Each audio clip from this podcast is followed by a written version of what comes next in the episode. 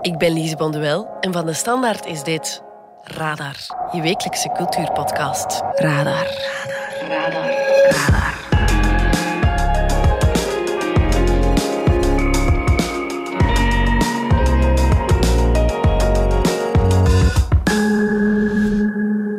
This program contains strong language, sexual scenes, and references from the outset and throughout.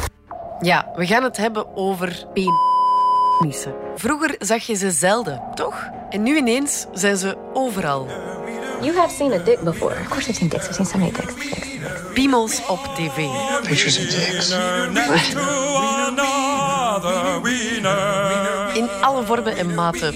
Dik, groot, Shorties, fatties, dun, klein, long ones, met een bos schaamhaar. Playful, Of geen. shy, jaded. Of een prins Albert. flatties. In volle glorie.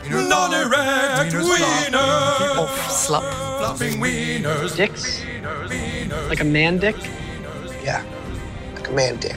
De serie Euphoria bijvoorbeeld is echt een ware penisparade. In één aflevering krijg je maar liefst 30 exemplaren. 30 penises. Yes! En in Pam en Tommy bijvoorbeeld wordt Tommy Lee verliefd op Pamela Anderson en heeft daar een conversatie met zijn penis. I have something to say. En in Sex Education My name is Adam Groff. And this, this is my dick. Kunnen ze er ook wel wat van. Yes, it is large. But I've done some Googling. And it's actually just above average in terms of worldwide adult statistics. Is het een trend So yeah, that's me. of een verkooptruc? En is het gratuit of plat And that's my dick. of net grensverleggend en progressief? We praten erover met Max de Moor en Valerie Troeven. Welkom bij Radar. Radar. Radar. Radar.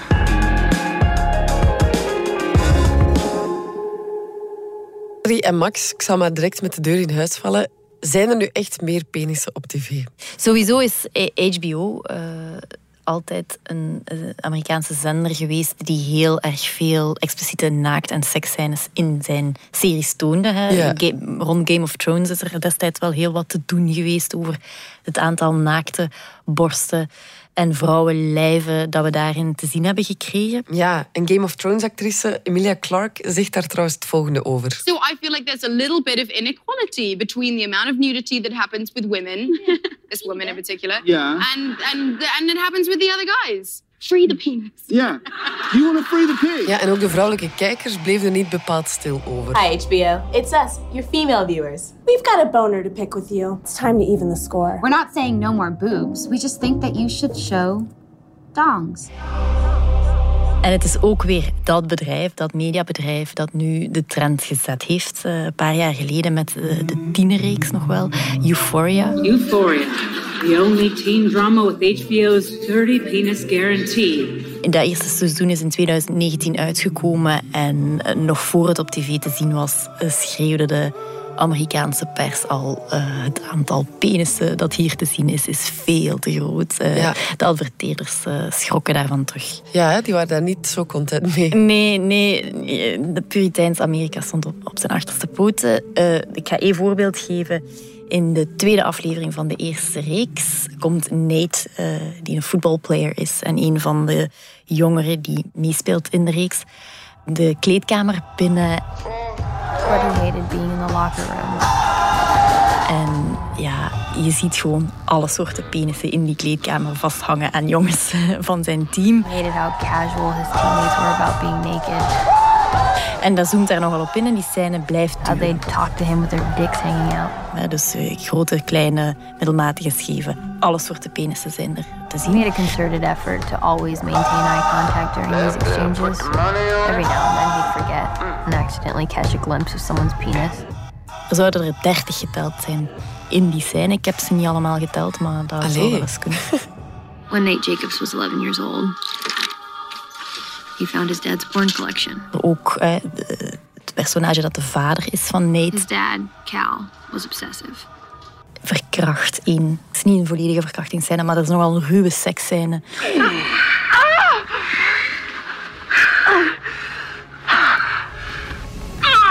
Tussen de vader en een vriendin. en dus een, een tienermeisje. Je zak. Met een heel wrange nasmaak ook. Eh, en daar is ook zijn penis te zien. Schimmig wel, maar eh, niet, niet, niet op scherp gesteld. eh. En die combinatie, ja, de, de adverteerders werden daar zeer, zeer, zeer, zeer zenuwachtig van. Nou, het zat er ook al van bij het begin bij, bij eh, HBO. In eh, 1997 begon daar Oz. En dat is eigenlijk een beetje de, de proto-reeks van wat we nu zien als HBO-fictiereeksen. Een gevangenisreeks eh, waar ook heel wat mannelijk naakt te zien is. Dus ja, die adverteerders, ze wisten wel ergens een beetje waar dat ze aan begonnen bij HBO. Dat is trouwens eh, dat die reeks uitkwam was in hetzelfde jaar als een andere iconische penis aan het eind van Boogie Nights. Hè, die grote van Dirk Diggler, die we daar frontaal te zien krijgen. I am a star. I'm a star, I'm a star, I'm a star. I am a big, bright, shining star. In 1997 al. Ja, zo vroeg al. Maar toegegeven, eh, hè, het zijn er echt meer nu, veel. Ja, en bij HBO wordt het stokje van Euphoria nu doorgegeven aan eh, Minx. Dat is een nieuwe reeks over eh, een feministisch vrouwenblad. Please welcome the editor of Minx Magazine. Prime time, baby. Dat elke week of elke maand, ik weet niet hoe vaak dat het uitkomt, maar ze hebben telkens ook een, een centerfold met mannelijk naakt. So tell me this how is it fair and equal that a guy has 12 places to go to see a pair of titties, but a gal has no place to go to see a dog? En in de eerste aflevering eh, vindt er dan ook een casting plaats voor het eerste naaktmodel. We're looking for models for a male nude magazine. Let's do it. Panties off. En dan zie je ook al die mannen passeren eh, één op één. En met ook altijd een zoom op die piemel. Eh, ook echt alle kleuren, alle formaten. Scheef, schuin, lang, groot, dik, dun. Je, ziet- je ziet ze allemaal. Oh, oh. Short fatty. That's a fun combo. Ehm, en op die manier ja, wordt die penis ook wel gewoon heel eh, casual in beeld gebracht. En is het ook eigenlijk bijna niet meer choquant. Ik Ik keek er eigenlijk heel gewoontjes naar. Am I supposed to look away? You'll get used to it. Nu, we hebben het natuurlijk wel over Amerika nu, maar hoe zit het eigenlijk in Vlaanderen? Want ik ben eens gaan graven in onze geschiedenis. En ik kwam eigenlijk ook wel bitter weinig voorbeelden tegen. Ja, ik moet toch ook al eh, diep in mijn geheugen graven om, eh, om een voorbeeld te vinden van een piemel op de Vlaamse televisie. Ehm, wat er toch bij mij opkomt, is de helaasheid der dingen. Ja. Dat is een film uit eh, 2009, de verfilming van het boek van eh, Dimitri Verhulst. En daar eh, ja, is er die naakte fietstocht, de, de fietswedstrijd, eh, die de acteurs dan in Ja. ook nog een keer hebben Mooi. overgedaan, in hun, letterlijk in hun pure. Ehm, dus dat is dan wel eh, een voorbeeld waar het toch blijkbaar kon. En in eh, de reeks van Jan Eele, Callboys, Cowboys, goedemorgen met Randy. gaat het heel veel over penissen. Is dat uw piemel? Ja. Een reactie. Het gaat over vier callboys die een verhaallijn is dat zij hun eigen penis op de markt brengen als dildo. Over vijf dagen staan er 1500 dildo's aan uw deur. En dus zogezegd afgietsels daarvan maken en dat soort toestanden. We krijgen die afgietsels en die dildo's heel vaak te zien. Ja. Maar de penis zelf van de acteurs of, of eh, niet. Niet de real deal. Niet de real deal, nee. Ja, en bij de Noorderburen, daar zien we dan wel weer eh, wat meer. Dus in Nederland... Ik denk, Nederland staat al verder. Ik denk dat daar wel wat meer naakt te zien is. Ik denk bijvoorbeeld ook aan ehm, eh, Spuiten en Slikken. Ja. Was een reeks ehm, op Nederland 3, geloof ik. Geen fictie wel, hè? Geen fictie, inderdaad. Eh, maar daar werd ook wel echt eh, zonder blikken of blozen ehm, alles getoond. Ja. De, de meeste naaktheid, denk ik, die wij op Vlaamse tv te zien krijgen, zit ook wel in realityprogramma's. Hè. Eh, niet, niet altijd eh, Vlaamse realityprogramma's, maar programma's zoals Naked Attraction, waar mensen echt elkaars lijf gaandeweg keuren. Hè. Ze staan achter een gordijn en dat gordijn gaat omhoog. En we krijgen eerst de onderkant van het lichaam te zien en dan pas op het laatste het, de gezi- het gezicht en de stem. Dat is, een, dat is een Brits programma, denk ik, wat bij ons op eh, Play 5 te zien is. Eh, en ja, wat echte penissen en echte vagina's toont. Eh, full frontal eigenlijk. Ja, het, ver- exact. het verste gaat, denk ik. En waarom nu? Waarom maakt de penis nu zijn opmars, volgens jullie? Ja, ehm, ik denk eh, op dat gebied dat Euphoria, een, een belangrijke tienerreeks, de Gen Z-reeks van HBO, Euphoria, wel wat in gang gezet heeft. Hè. Dat is een Dat is een reeks die, zoals Puurs, hè, graag provoceert en graag tegen de gevestigde waarden, zeker in Puriteins Amerika, stampte uh, of wilde stampen. Um, ja, die reeks doet niet alleen dat natuurlijk. Er is heel veel seks en heel veel uitzinnige seks in te zien. Maar dat is ook een reeks die meer wil vertellen over gender, die uh, gendernormen wil doorbreken, die uh, er zit een, een, transvrouw in die verliefd wordt op het hoofdpersonage, of het hoofdpersonage ook op haar. I'm Rue. I'm Jules. Where are you headed to? Home, probably. Can I come with you? Die liefde is eigenlijk de kern van, die, van, van zeker van het eerste seizoen. Dat was toch op dat moment redelijk ongezien om zo'n mainstream reeks die gekeken werd door heel wat tieners wereldwijd, om zo centraal dat soort liefdesverhaal te zetten. Maar tegelijk was het ook absoluut wel de bedoeling van HBO, hè, een mediabedrijf dat al bekend staat om, omwille van het naakt in zijn, hè, het expliciete naakt en expliciete seksscènes in zijn reeksen, uh, om te provoceren. Hè. Ze hebben de reeks aangekondigd op de website met de foto van een penis. Hè. Ja. Maar ik denk dat, dus bij, bij Euphoria was het zeker verhaal technisch van belang. Hè, dat dat explicieter was. En, en, om iets explicieter te maken qua seks is de penis de volgende grens die je overschrijdt, de penis tonen. Maar anderzijds uh, ja, is het de beste marketingcampagne voor die reeks ooit geweest. Hè. Ja, ik denk ook de reden dat er zoveel seks te zien is in Euphoria, uh, een tienerreeks, dat dat ook een beetje een reactie is op de alomtegenwoordigheid van pornografie. Ook in de levens van, van tieners die gewoon op hun smartphone ja, uh, redelijk gemakkelijk porno kunnen vinden online. Ja. En ja, die, die alomtegenwoordigheid van pornografie zijpelt natuurlijk ook door ja, naar de rest van de samenleving als televisiemaker wil je daar natuurlijk ook wel mee aan de slag gaan. Uh, ik denk bijvoorbeeld ook maar gewoon aan, aan de, het gemak waarmee dat een dickpic vandaag uh, verstuurd wordt. There are two different types of dick pics. Solicited and unsolicited. Solicited makes up for about 1% of all dick pics sent and received. But within that 1%, there are three categories. Terrifying, horrifying and acceptable. Misschien overdrijf ik het nu een beetje, maar als mensen het gewoon zijn om een piemel via WhatsApp te ontvangen, dan is de stap ook niet meer zo groot om ze te tonen Ja. op televisie.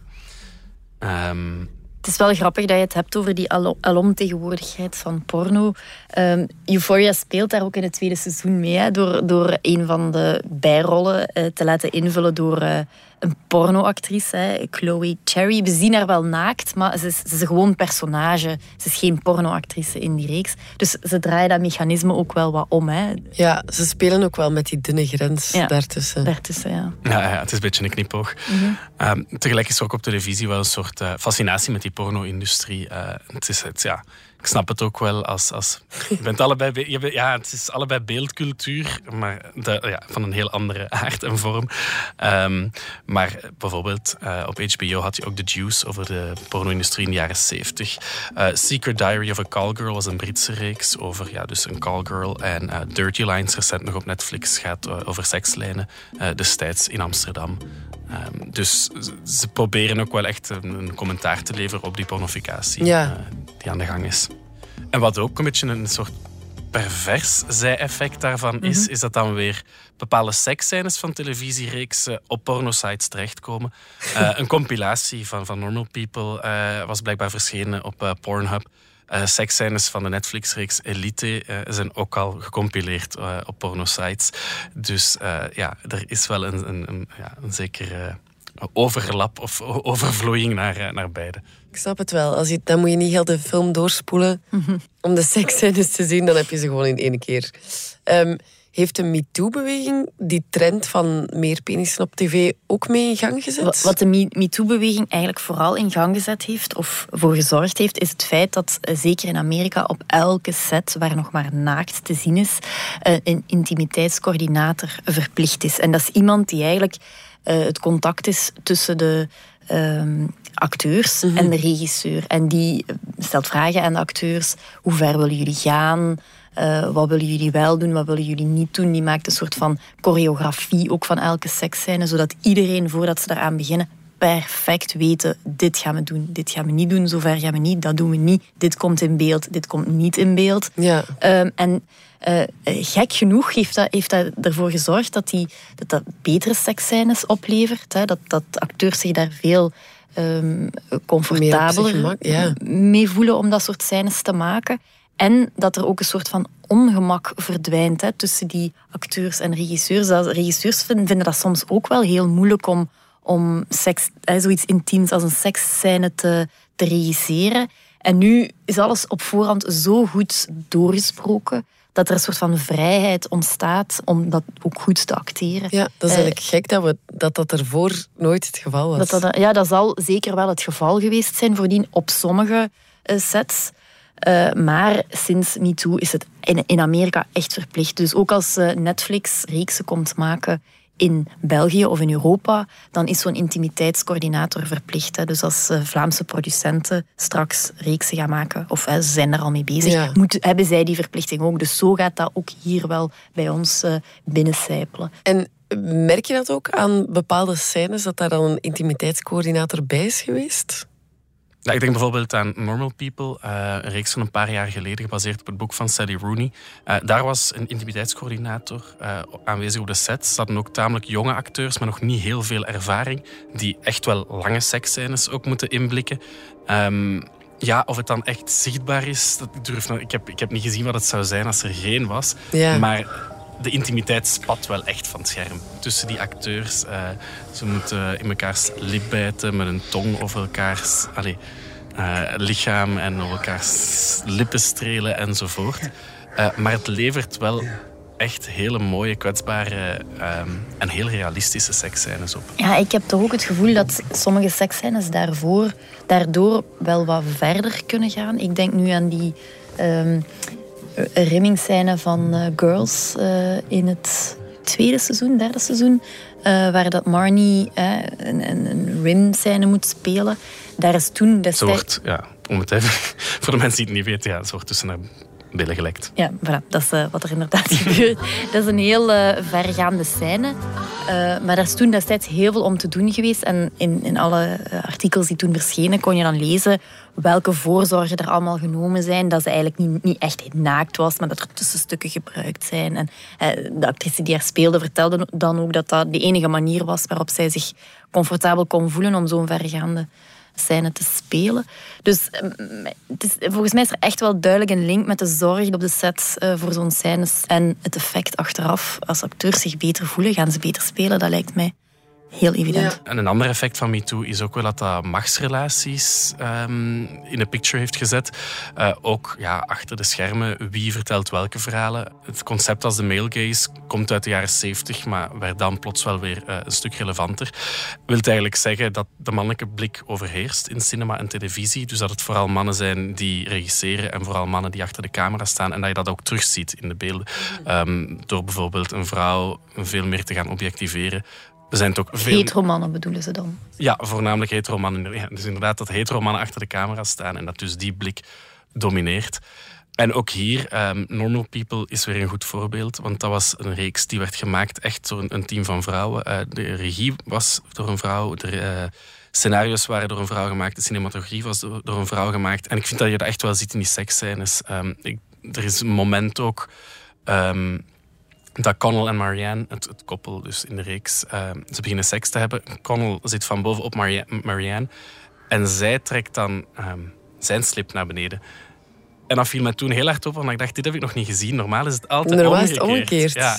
Is het een man die die vrouw dan, uh, ja, die die slip naar beneden moet trekken. En dan even later, ook op het einde van die scène, liggen ze uitgeteld op bed. Hij ligt echt helemaal weerloos naakt in haar armen, terwijl zij over zijn hoofd aan het wrijven is. En ja, dit is een longshot, dus je ziet die twee lichamen volledig in beeld. En zijn slappe piemel hangt daar ook zo'n beetje. Um, maar dat is een, echt een heel, heel mooi beeld. Heel realistisch het, ook. Ja, omdat het... Het is zo'n soort van, ja, postcoitaal geluk. dus, uh, het is een van de intiemste seksscènes, denk ik, die ik al gezien heb. Mm -hmm. Mm -hmm. Ja, en het is zo'n intiem moment dat tegelijk iedereen herkent dat je eigenlijk ook wel... Ik verschoot alles sinds dat ik dacht, tja, het is 2022 en het heeft zo lang geduurd vooraleer ik dit ene moment op het ja, scherm zag. Ja. En ik denk ook, ja, dus om, om terug te cirkelen naar die, naar die male gaze, ik denk niet dat een heteroseksuele filmmaker Ja, en mannelijke. daar de erotiek of de romantiek zou van inzien om die slappe piemel te zien of te laten zien, wat denk ik wel echt cruciaal is op dat moment om soort van die, ja, die, die weerloosheid eh, uit te beelden. Ja, klopt. Toen ik de, de scène zag, ehm, de film was geprojecteerd op de muur, dus was heel groot. En ik had het gevoel dat, dat, dat die seksscène gewoon voor mijn ogen in de living aan het plaatsvinden was. Maar inderdaad, een heel mooie scène. Ehm, dus penissen zijn eigenlijk meer op tv gekomen om dan ja, te differentiëren, eh, te provoceren, aandacht te trekken. Maar hoe zat het hiervoor eigenlijk met naaktheid op tv? Ik heb het gevoel dat borsten en vulva's intussen misschien meer norm dan uitzondering geworden zijn. Maar ik heb maar weinig penissen zien passeren in series of films. Daar heb je absoluut gelijk in. Er is, eh, er is een groot verschil tussen het eerste naakte dat op tv en in films te zien is en de eerste penissen. Die komen pas veel later. Hè. Vrouwelijk naakt eh, is Ja. altijd, heeft altijd centraal gestaan. hè. Dat is wat het, eh, ehm, Max ook net zei over die male gaze. hè, dat de regisseur mannelijk was en hetero over het algemeen. Nu, Nederland wordt wel gezien als een land dat als eerste eh, wel het naakte lichaam durfde te tonen op tv. Eh, altijd een vrouw natuurlijk. Eh, er is een legendarische scène uit eh, 1967 uit het programma Hoepla. Daarin was een vrouw te zien die de krant las. Dan legde die weg en met dat ze opstond zag je haar volledig naakte lichaam.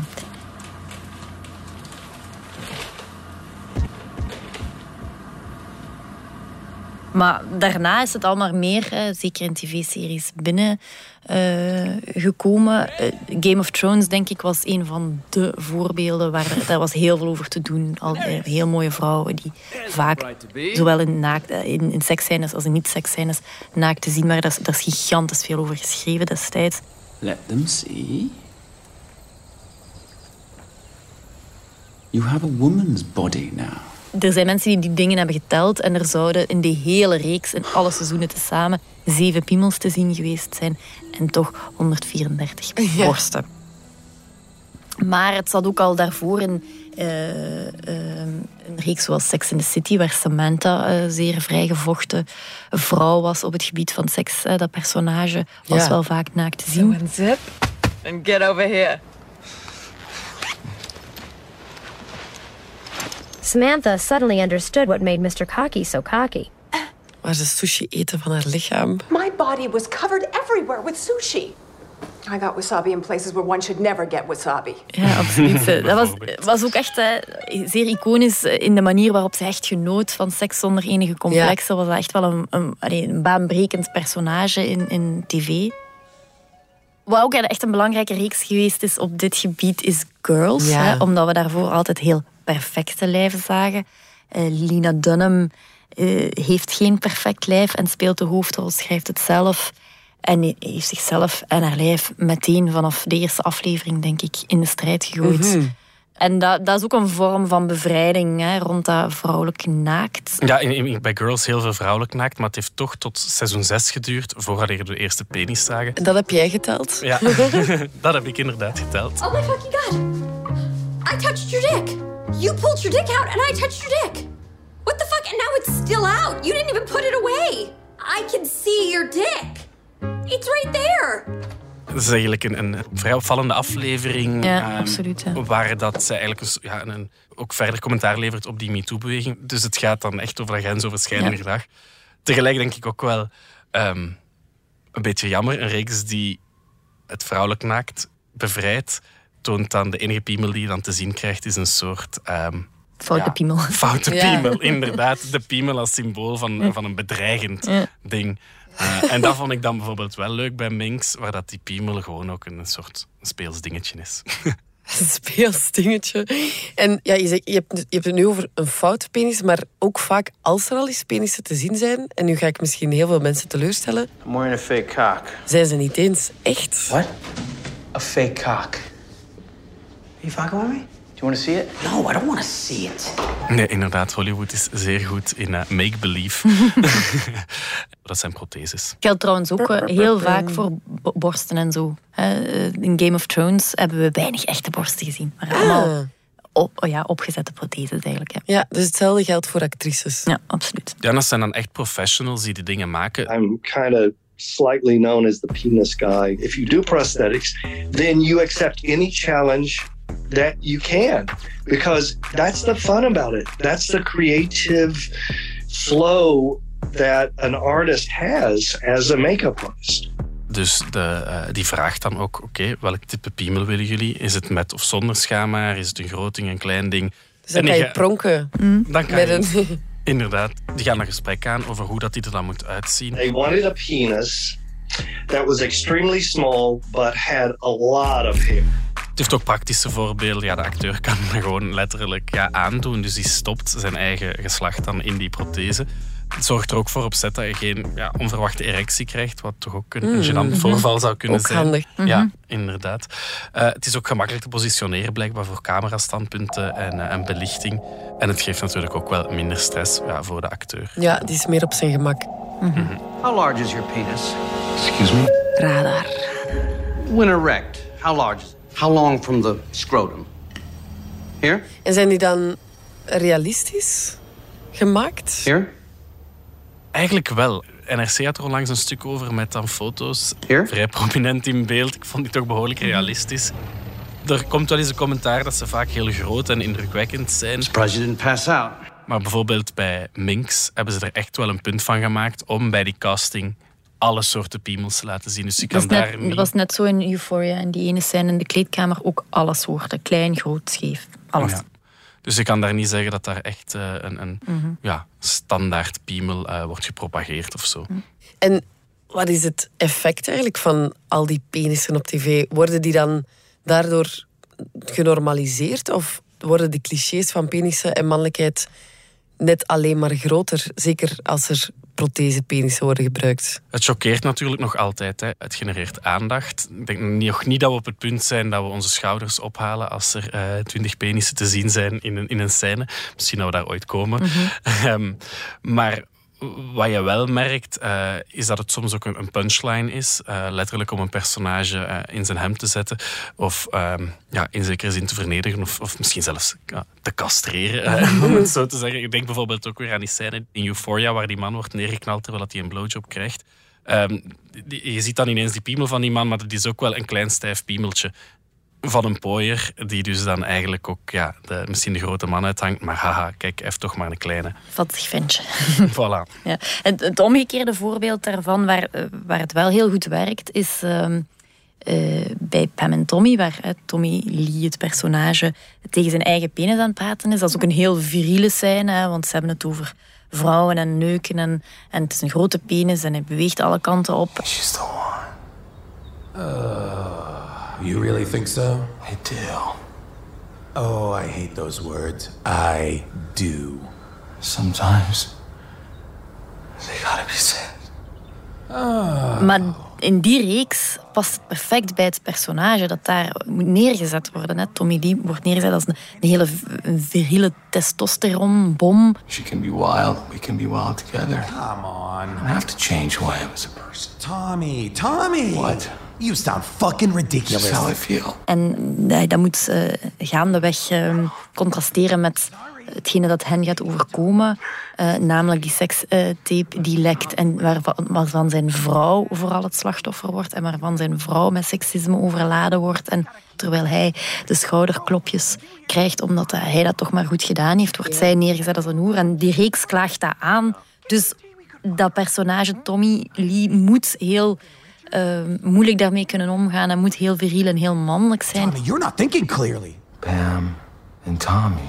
Don't do this, man. Forever. Uh, fuck me! Soms past het ook gewoon in het verhaal om het zo voor te stellen, denk ik. Ja, en ik denk ook door het te normaliseren en soms zeer gewoon te laten zien, eh, zoals dus ja, in Minx of in Normal People, eh, dat het ook wel ergens misschien een beetje bevrijdend kan helpen in de zin van eh, het, het eh, boosaardige imago dat de penis misschien soms heeft om dat de wereld uit te helpen.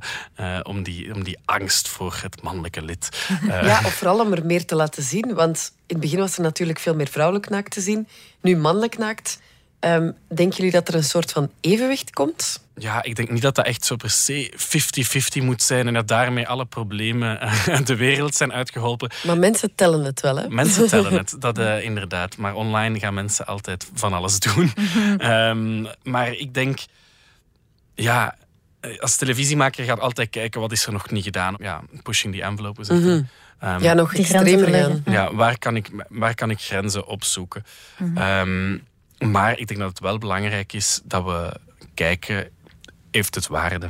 Um, is het niet gewoon gratuit? Uh, is het inderdaad... Een koopdruk? Is het een verkoopdruk? Ja, het zal het altijd, dat is natuurlijk wel het geval, maar als het goed verpakt is in, in het verhaal, ja, zoals dan bijvoorbeeld bij, bij Pam en Tommy, ja, dat geeft wel een extra dimensie aan dat, aan dat personage. Of ook aan die reeks, die scène voegt iets toe. Ja. Het, het, geeft toch een vollediger beeld van seks en relaties. En ey, er, er, is toch wel een verandering in hoe, hoe dat mannelijk lichaam gerepresenteerd wordt op tv. En je, je, ziet daar een heel grote verandering die algemener is hè, rond naaktheid, gender, seks.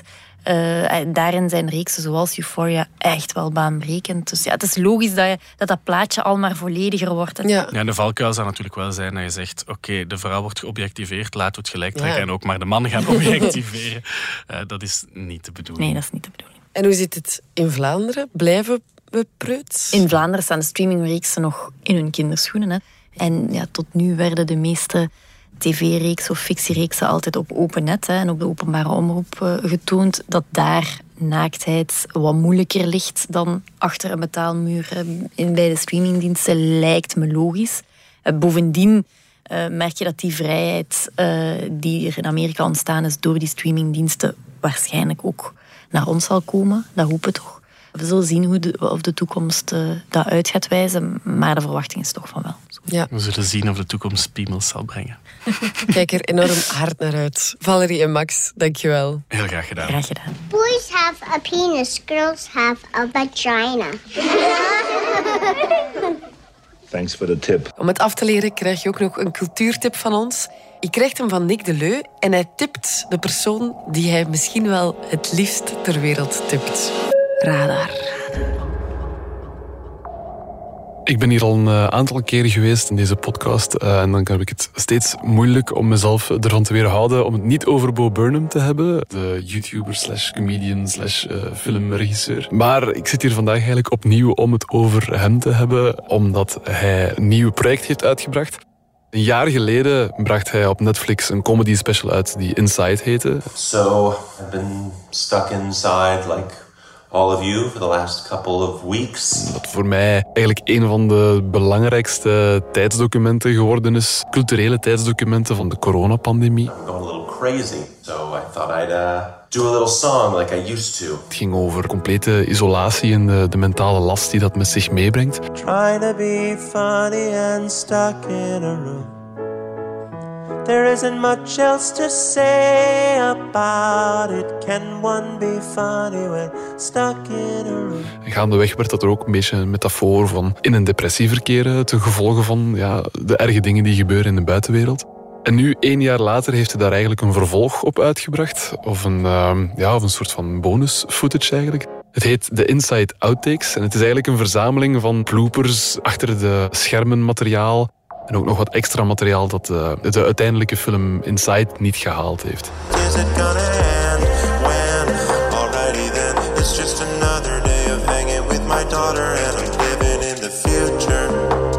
Wat ik er eigenlijk zo fascinerend aan vind, is dat je op een uitstekende manier kan zien hoe hij Inside eigenlijk gemaakt heeft. Hij heeft dat helemaal alleen gemaakt in zijn tuinhuis uh, dat aan zijn woonst hangt. So, um, I've been filming things for like a month now. Maar in deze outtakes zie je echt hoeveel werk daarin gekropen is. Um, het zoeken naar de juiste belichting, naar de juiste camerahoek. Dezelfde sketch opnieuw en opnieuw en opnieuw spelen tot ze juist zit. And I don't really have anything that's even kind of close to usable yet. En vooral ook al die personages in al die sketches allemaal zelf spelen. Ik denk dat je daar een ongelooflijke zelfbeheersing voor moet hebben. Je moet de hele tijd naar jezelf zitten kijken. Lijkt me mentaal ook redelijk zwaar. Or I'm gonna just uh, stop and play uh, PlayStation. En het is wel indrukwekkend om te zien hoe hij daar dan toch mee omgaat. En ik denk dat het ook wel herkenbaar moet zijn voor een hele generatie jonge mensen ook, die bijvoorbeeld zelf content maken op TikTok of op Instagram, die ook alles in scène moeten zetten zelf, die zelf de regie doen, die zelf alle personages spelen en zelf alles schrijven. Fucking doing anything? Alleen doet Bo Burnham dat op nog een niveau dat nog veel hoger is. Fucking stupid. Is this fucking stupid or fucking... Dus het is wel mooi om achter die schermen te duiken. En daarnaast krijg je ook een soort van vervolg op Inside, op dat, dat tijdsdocument over isolatie en depressie.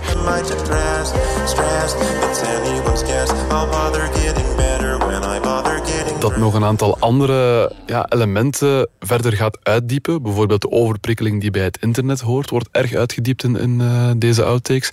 Met een aantal nieuwe sketches en een paar nieuwe, nieuwe nummers die ook zeer catchy zijn. I just, I just wanna feel good. Maar ik zie het vooral eigenlijk als een manier om mensen nog eens aan te raden om zeker naar Inside te kijken. Dan gaan die outtakes ook nog veel interessanter worden. Blijft wel echt een van de belangrijkste dingen die hier gemaakt zijn op cultureel vlak tijdens de pandemie. Radar. Dit was Radar, de wekelijkse cultuurpodcast van de Standaard. Bedankt voor het luisteren. Volgende week zijn we er opnieuw.